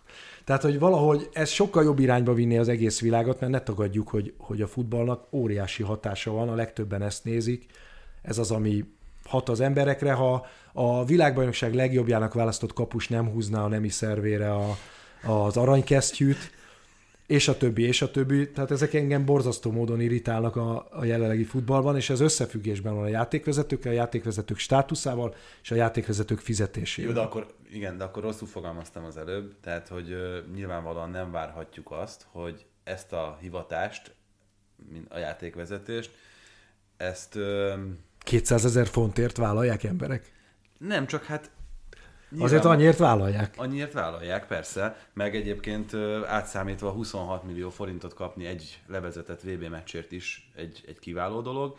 Csak hogyha ennyire a focisták alá árazod a játékvezetőket, akkor ők egész egyszerűen más stá- társadalmi státuszban vannak. Szerintem én erre akartam csak utalni, akkor, amikor azt mondtam, hogy... Tehát hogy azt mondod, hogy ne jobbágyok fújjanak az van. arisztokratáknak. Így van, így van. Jó. Szerintem az több ellentétet szít, mint amennyi... Lehet, ez csak egy felvetés a részemről. Az a baj, hogy ugye a játékosoknak az árát, fizetését azt a piac határozza meg.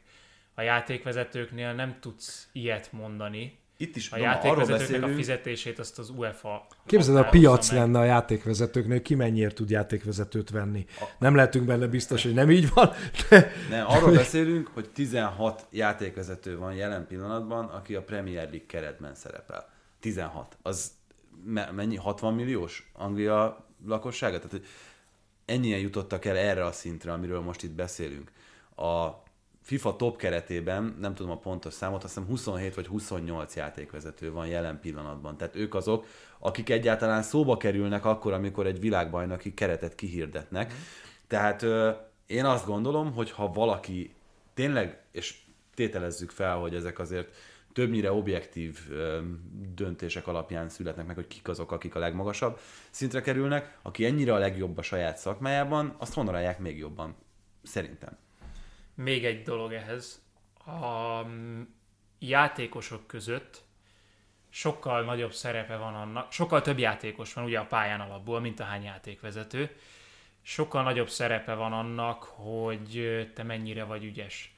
Én azt hiszem, hogy a játékvezetőknél az, hogy neked milyen kapcsolataid vannak, kivel milyen kapcsolatot ápolsz, hogy hogyan sikerül itt fölépíteni a karriered, az tényleg nagyon fontos, és... Lehet, hogy többet számít, mint a képesség. A... Igen, tehát konkrétan. Konkrétan, és ezt nem, nem úgy kell érteni, hogy amikor a Premier League-be be akar lépni az ember, vagy a FIFA, FIFA-ban ő szeretne világbajnoki elődöntőt fújni, akkor csak akkor meghatározó, hanem előtte is, amikor szinteket próbálsz lépni, már akkor nagyon fontos az, hogy hogy te éppen egy adott keretben mondjuk, amiben benne vagy, milyen státusszal ö, élsz. És hogyha nagyobb különbségek lennének még a fizetésekben is, akkor ezek a belharcok, ezek konkrétan kinyírnák a játékvezetést szerintem. Elképzelhető. Ugye kicsit kinyírja a játékvezetés, és az, amit mondtam, hogy akkor erről még tényleg egy, egy gondolatot azért ejtsünk meg, hogy jelen pillanatban az UEFA rendszerében nem az van, hogy azt számít, hogy te bajnokok ligáját döntőt, vagy Európa konferencia liga csoportmeccset vezet, hanem az, hogy milyen státuszban lévő Melyik játék. kategóriába soroltak? Ha az elit kategóriába sorolnak, akkor egy nemzetközi levezetett meccs az 10 ezer dollár, ami 4,5 millió forint mai árfolyamon számolva, hogyha a belépő kategóriában vagy, ami a legalacsonyabb kategória játékvezetőnek, akkor 1000, tehát az egy tizede, az sem rossz summa egyébként, hozzáteszem, mert ugye költségtérítés is jár még hozzá, tehát szállodában lakhatnak, utaztatják őket, ezt nem ebből kell finanszírozniuk. Viszont azért ez elég jelentős különbség két nemzetközi szinten vezető játékvezető között. Most az egésznek az alapja, ami nagyon érdekes, egyszer Bede Ferenc beszélt erről a Szériá magazinban, a Csizmaszárban, még amikor ugye létezett a Digisport nevű csatorna. Volt egy Milán-Róma meccs, ahol mind a két csapat kifogásolta a játékvezető tevékenységet, azt hiszem Giacomelli az utolsó évében fújt egy 2-2-től tényleg írtozatos baromságokat döntött, de őt utána közvetlenül megbüntették, és visszatették a, a B keretbe, és széria B meccseket kellett fújnia nem tudom én mennyi ideig. És akkor ezt elmondta Bede Ferenc, mondjuk próbálta köntösbe bújtatni, de agresszív kérdező ember volt a műsorvezető, hogy igazából akkor van balhé egy játékvezető körül, hogyha nagy csapatok mérkőzésén nagy csapatok ellen dönt rosszul. Amikor kis csapatok ellen dönt rosszul, akkor nincs semmi, mert nem akkor a felháborodás, meg Persze. a sajtó nem kapja fel Persze. annyira, hogy ebből baj legyen. Tehát magyarán ehhez próbálnak a játékvezetők alkalmazkodni, lehet, hogy tudat alatt, tehát inkább döntenek egy kis csapat ellen rosszul, mint egy nagy csapat ellen rosszul. Ugye itt pekje volt Giacomelli, hogy két nagy csapat ellen is döntött rosszul. Ugye ez egy, ez egy igazán, igen, hát ennél, ennél nem lehet nagyobbat hibázni. De hogy ez is mutatja azt, amit Doma mondott, hogy itt azért a kapcsolatokat építeni kell ahhoz, hogy a karriered előre haladjon. Azt hisszük, hogy attól függ egy játékvezetőnek a megítélése, besorolása, hogy az általunk látott meccsen hogy fúj. De a játékvezetőt sem az ítéli meg, vagy nem az, nem az határozza meg, hogy a tévében mondjuk, akár a stúdióban amit mondunk, hogy hozott egy rossz döntést, hanem a játékvezetőt másik játékvezetők, ellenőrök ellenőrzik.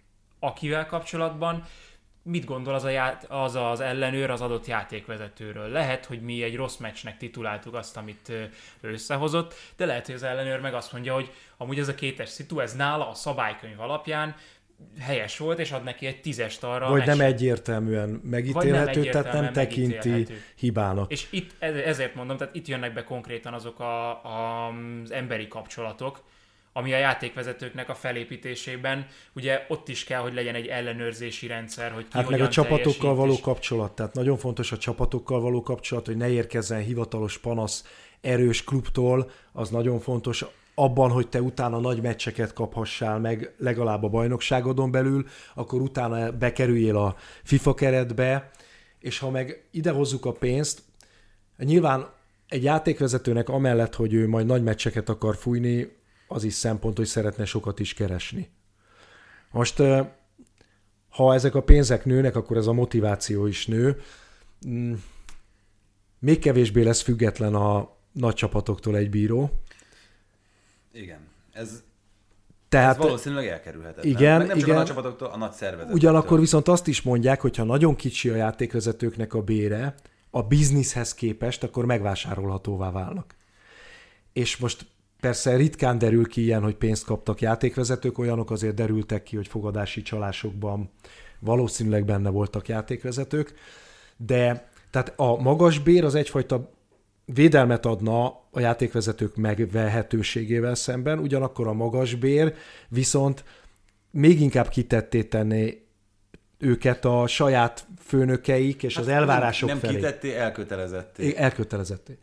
Tehát, hogy, hogy nagyon érdekes kérdés ez, hogy mennyire érdemes emelni, ha mi elfogulatlan jó játékvezetést akarunk látni a bírók bérét, vagy mennyire érdemes alacsonyan tartani, de az, hogy, hogy bármi is van, már most sem keresnek rosszul. Tehát, hogyha egy átlagember hallja ezt, hogy tízezer eurót lehet kapni egy meccsért, akkor azért azt mondja, hogy na, hát azért ne panaszkodjon már az orzátó. De, hát, hát, ez a, hát a Józsival miért? Tíz évet dolgozunk ezért. De tényleg ez van. Tehát, hogy Persze. Úgyhogy ez egy nagyon Csak érdekes a kérdés. ők nem biztos, hogy a világon valamiben a legjobbak. Hát igen, a rosszat mond, vagy rosszul ítéli meg a sarki kocsmában a tévé előtt ülve a játék, vagy a, a, az adott szituációt, akkor nem biztos, hogy másnap róla ír a gazettá, és megpróbálják megverni a Napoli drukkerek. Hát és, és, és, és fenyegetik a családját. És, igen. Tehát persze. tehát persze, hogy azért itt vannak ilyen tényezők is, viszont azt szerintem nagyon-nagyon fontos lenne, hogy a játékvezetők tekintélye meglegyen a pályán belül, és sokkal inkább meglegyen, mint amit most látunk. Én elhiszem, hogy itt azért többnyire 20 éves fiatalokról van szó a futbalisták esetében, akik nyilván magukénak érzik az egész világot, mert valamennyire azért, ha nem is az egészet, de a felét megvehetik, a másik felét megveszi majd a Messi, de hogy, hogy ez a pályán belül tudatosuljon, hogy itt az van, amit a bíró mond, és a bíró az nem annyi, mint egy sarokzászló. Ez a baj, hogy ez nem, ez nem, nem fizetéstől függ szerintem. Ez az, nem. hogy, az, hogy milyen a befolyás. Tehát, hogyha egy most az, egy játékost mondok, egy, egy nagy játékost, egy nagy nevű játékost, hogyha azt mondja, hogy, hogy ő nem szereti a e, Mateulához mondjuk, az egy dolog, de hogyha egy nagy klub mondja azt, e, mondjuk tényleg csak egy teljesen random példát, Joao Félix még az Atlético Madridnál azt mondja a főnökeinek, hogy én a Mateulához soha többet nem akarom látni a meccseinken, akkor ez a játékvezetőnek is rossz, mert nagy meccsen, Atlético meccsen mondjuk nem fog többet fújni,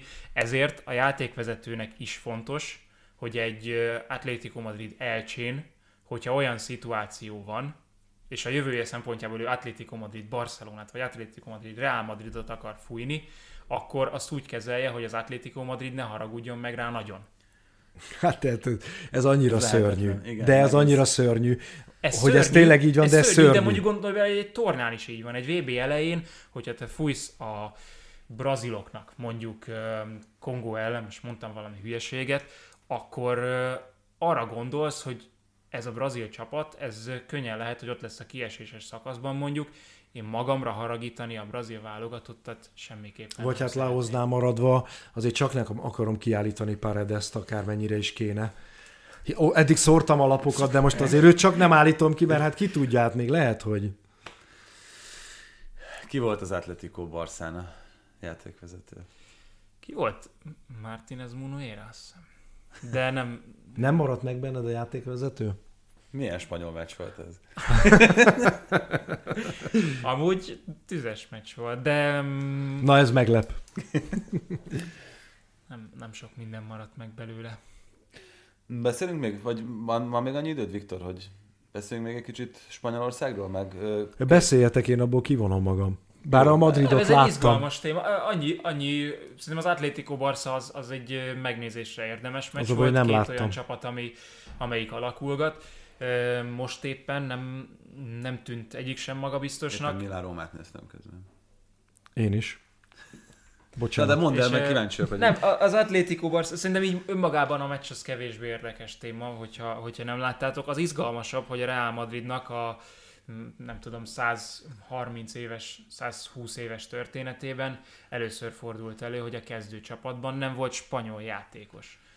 És azért ez amire egyébként szerintem nem is annyira köztudott ez, hogy azért a Real Madridnál figyelnek arra, hogy a spanyolok mennyire fontos szerepet töltenek be. Ugye 2021-ben Marcelo volt az első nem spanyol csapatkapitánya, első számú csapatkapitánya a klubnak, és most ez, ez valahogy megszakadt. Ugye a jobb hátvédposzt volt idén az, ahol Carvajal vagy Lucas Vázquez szinte mindig játszott, hát most kipróbálta a Villarreal ellen Ancelotti, hogy milyen az, hogyha Éder Militao jobb hátvéd, kiderült, hogy ha Éder Militao jobb hátvéd, az nem annyira jó. Egyébként ez azért érdekes, mert ezen gondolkoztam, hogy amióta az eszemet tudom, majdnem mindig tudtam mondani a Real Madridban meghatározó spanyol játék. Most Carvajal nem mondom, hogy nem az, de mert gyakorlatilag egy fontos játékos, de mondjuk nem ő a, a címerállata jelen pillanatban a Real Madridnak, de hát előtte azért Sánchez-szal, Ieróval, vagy még korábbra visszamenve Butragenyóékkal mindig tudtam mondani egy, egy hazai játékos, és a legutolsó ilyen talán Sergio Ramos volt, nem? Az Persze. ő távozása óta Abszolút. nincs olyan, aki, aki ebben a státuszban lenne, mint a korábban említette. Raúl tényleg csak... Hiába van ott Nacho, aki... a, igen, aki plakát, plakát, igen, azért nélkülözhető. Plakát fiú, de, igen, de... Nagyon furcsa, nem tudom, hogy egyébként ez csak történelmi véletlene, vagy pedig... De van olyan egyébként, aki, aki kinőhet azzal most a keretben egyáltalán? Most ezen gondolkoztam. A Real Madridban nincsen. És ezért mondom, hogy nem tudom, hogy szándékos volt-e korábban az, hogy mindig tartottak játékosokat, olyan játékosokat a klubnál, akik, akikből az válhat. Most az utóbbi időben azért eladogatta a Real Madrid azokat a lehetséges ilyen jövőbeni kapitányokat. Most nem tudom, Marcos Llorente jut eszembe, aki ott volt a klubnál, tehetség volt, de az első csapatba a Modric, Kroos, Casemiro középpálya mellett nem fért be. Asensio volt még idén ilyen, aki, aki az utóbbi években vezető, vezéregyéniségé válhatott volna, aztán idénre sem lett belőle az, úgyhogy furcsa, de szerintem ez inkább, inkább zárójeles a Madrid esetében. Csak furcsa, hogy 120 év alatt egyszer sem. Ne, Azért az ahhoz képest ugye, hogy a legeredményesebb időszaka, ez ugye az 50-es évek közepétől, a Real Madridnak az a Franco diktatúra alatt történt, és ugye a rendszer első számú csapata volt akkor a Real Madrid, és ez ugye abszolút egy jobboldali autokrata vezetéshez köthető korszak, és ebben igen fontos volt az, hogy spanyolok adják a csapatnak a magját, és a tradíciókhoz próbált is e tekintetben a Real ragaszkodni. Ugye akkor mondjuk Di Stefano és később Puskás honosított spanyol volt, de azért csak spanyol volt, Di Stefano, igen. igen. De ez így ilyen szempontból nagyon érdekes, hogy most először fordult elő. Tehát ez nem olyan, mint a Chelsea-nél volt, amikor ugye az első csapat volt, amelyik 11 idegen légióssal pályára lépett. Viali idejében. Igen, Viali idejében, hanem ez annál a klub szempontjából sokkal nagyobb jelentőséggel bír, szerintem. Mert ez azt mutatja, hogy ezt a fajta tradíciót teljesen elhagyta a, a klub. Na de ha már a tradíció, még egyetlen egy felvetésem van, és akkor tényleg végeztünk. FA Kupa, Anglia, visszajött újrajátszások a két járványjal terhelt év után, ugye akkor a harmadik és a negyedik fordulóban is 11-es párba, illetve előtte hosszabbítás döntött, és hát nem véletlen, hogy az edzők ezen borzasztóan kiakadtak a top kluboknál, hogy minek kellett ez. Ugye a leghangosabb közülük Jürgen Klopp volt, aki újra játszásra kényszerül a Wolverhampton ellen, és ugye itt az a kérdés, meg az a felvetés, és ezt mondta Klopp, hogy ki lehetne találni ennél jobb kompenzációt is a kiskluboknak, mint hogy többet kell még a jelenleginél is futballozni a csapatoknak. Arról van szó, hogy ha egy alsó osztályút összesorsolnak egy nagyjal, akkor függetlenül attól, hogy hol rendezik a párharcot, a bevételt felezik, és ez mondjuk egy olyan bevételi forrás egy negyed, ötöd, de akár harmadosztályú klubnak is, amihez valószínűleg nem juthatnának, hogyha mondjuk az Old Traffordnak a 83 ezer férőhelyes bevételét felezik, az sok esetben ugye hallottunk olyanról, hogy az éves költségvetését fedezi egy nem profi klubnak. Hm. Persze, simán, de hagyományok, úgyhogy Angliában ezen nem fognak változtatni. Számomra még kiborítóbb az, hogy ha játszik egy alsóbb osztályú egy nagy csapattal, akkor az első meccset még az alsóbb osztályúnál rendezik, nincsen videóbíró, de a visszavágón a nagy csapatnak, az első osztályúnak az otthonában ott van videóbíró. Igen, hát ez hát elég mulatságos. kész. Hát meg a Newcastle-t ki lehet ejteni két lesgollal, mert nincs videóbíró. Igen, most nem tudom, hogy Newcastle egyébként nyilván valamennyire bánja, de olyan nagyon talán nem, mert ők a bajnokságban most szerintem olyan pozíciót érhetnek el, hogyha hogyha így hát, játszanak végül, ami, lehet, amire nem gondoltak volna szerintem a szezon előtt, vagy nem lehetett reálisan cél. De az biztos, hogy egy ilyen szezonban, mint amilyen a mostani, ez az újrajátszás, ez a klubok edzőjének a hátán, a púpon a kelés. Tehát, hogy ez annyira nem hiányzik, de a játékosoknak is. Persze. Tehát most akkor játszanak ezek a futbalisták még egyet többet? Hát már pedig ez a helyzet. Döbbenetes. Most, és ami még egy érdekes dolog, hogy a, az FA Kupa varázsa és tündérmeséje az, hogy a kicsik azok eredményt érhetnek el, de vajon jó-e a sorozatnak, meg jó-e a nézőknek az, hogy a legjobb 32 között a legjobb esetben is 11 első osztályú csapat lesz, és hogyha a Leeds esetleg kiesne az újrajátszáson, akkor csak 10. Jó, majd meglátjuk, hogy a 16-ban meg a 8-ban mennyi lesz, de azért szerintem az FA kupához hozzátartozik az is, hogy legyen egy-két ilyen meglepetés csapat, még a nyolcban is, a négyben már nem biztos, de azért a nyolcba oda jut egy másodosztályú. Mindenhol máshol azt mondjuk, nagyon hogy, jó. hogy ott változtassanak a szabályokon, meg akár a sorsoláson is, de az FA kupa az, hát miközben az attól FA kupa. Attól FA kupa, meg attól van az, hogy mondjuk a Manchester City Chelsea-t azt esti időpontra teszik, és 80-szor annyian nézik, mint a, mint a két kis csapat meccsét, mert nemzetközileg az az eladható. Tehát, hogy Persze Úgyhogy akár, akár még rosszul is járhat az FA ezzel, de hát ez, ez már persze más. Nem is az FA jár rosszul, igazából csak az ITV, úgyhogy, úgyhogy őket, meg ne, őket meg ne sajnáljuk. Jó, de ha időben szólnak egy alkalmazkodó képes játékvezetőnek, akkor elkerülhető, hogy egy kis csapat sokáig meneteljen. Egy jól fizetett, jól, jól, jól alkalmazkodni képes játékvezetőnek. Na, hát nagyon köszönjük, végig haladtunk itt a témalistánkon, Ö, még hogyha egy kicsit hosszabban is, mint ahogy eredetileg terveztük. Viktor, köszi, hogy eljöttél hozzánk, nektek pedig a meghallgatást. Jövő héten, ha minden igaz, akkor most már a normális menetrend szerint hétfőn vesszük fel az adást, és onnantól kezdve beállunk erre a menetrendre. Köszönjük, sziasztok! Sziasztok!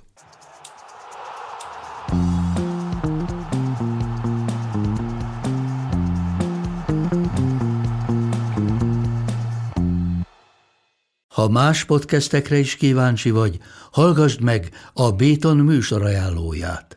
El tudod képzelni, hogy a podcastet, amit éppen most hallgattál, fél év múlva már a mesterséges intelligencia generálja? Mi sem. De ha érdekel, eljött már a gépek lázadása. Hallgass bele az Embertelen podcastbe. Orsós Lajos vagyok, a műsor házigazdája. Egyelőre még élőben. Egyelőre. Fedezzük fel együtt, hogyan ismerkedik, randizik, mesél és vitatkozik Betty és Péter, két teljesen mesterséges intelligencia. Lajos, a podcast címét mond még egyszer, Léci. Oké. Okay. Embertelen podcast. Ez a műsor a Béton közösség tagja.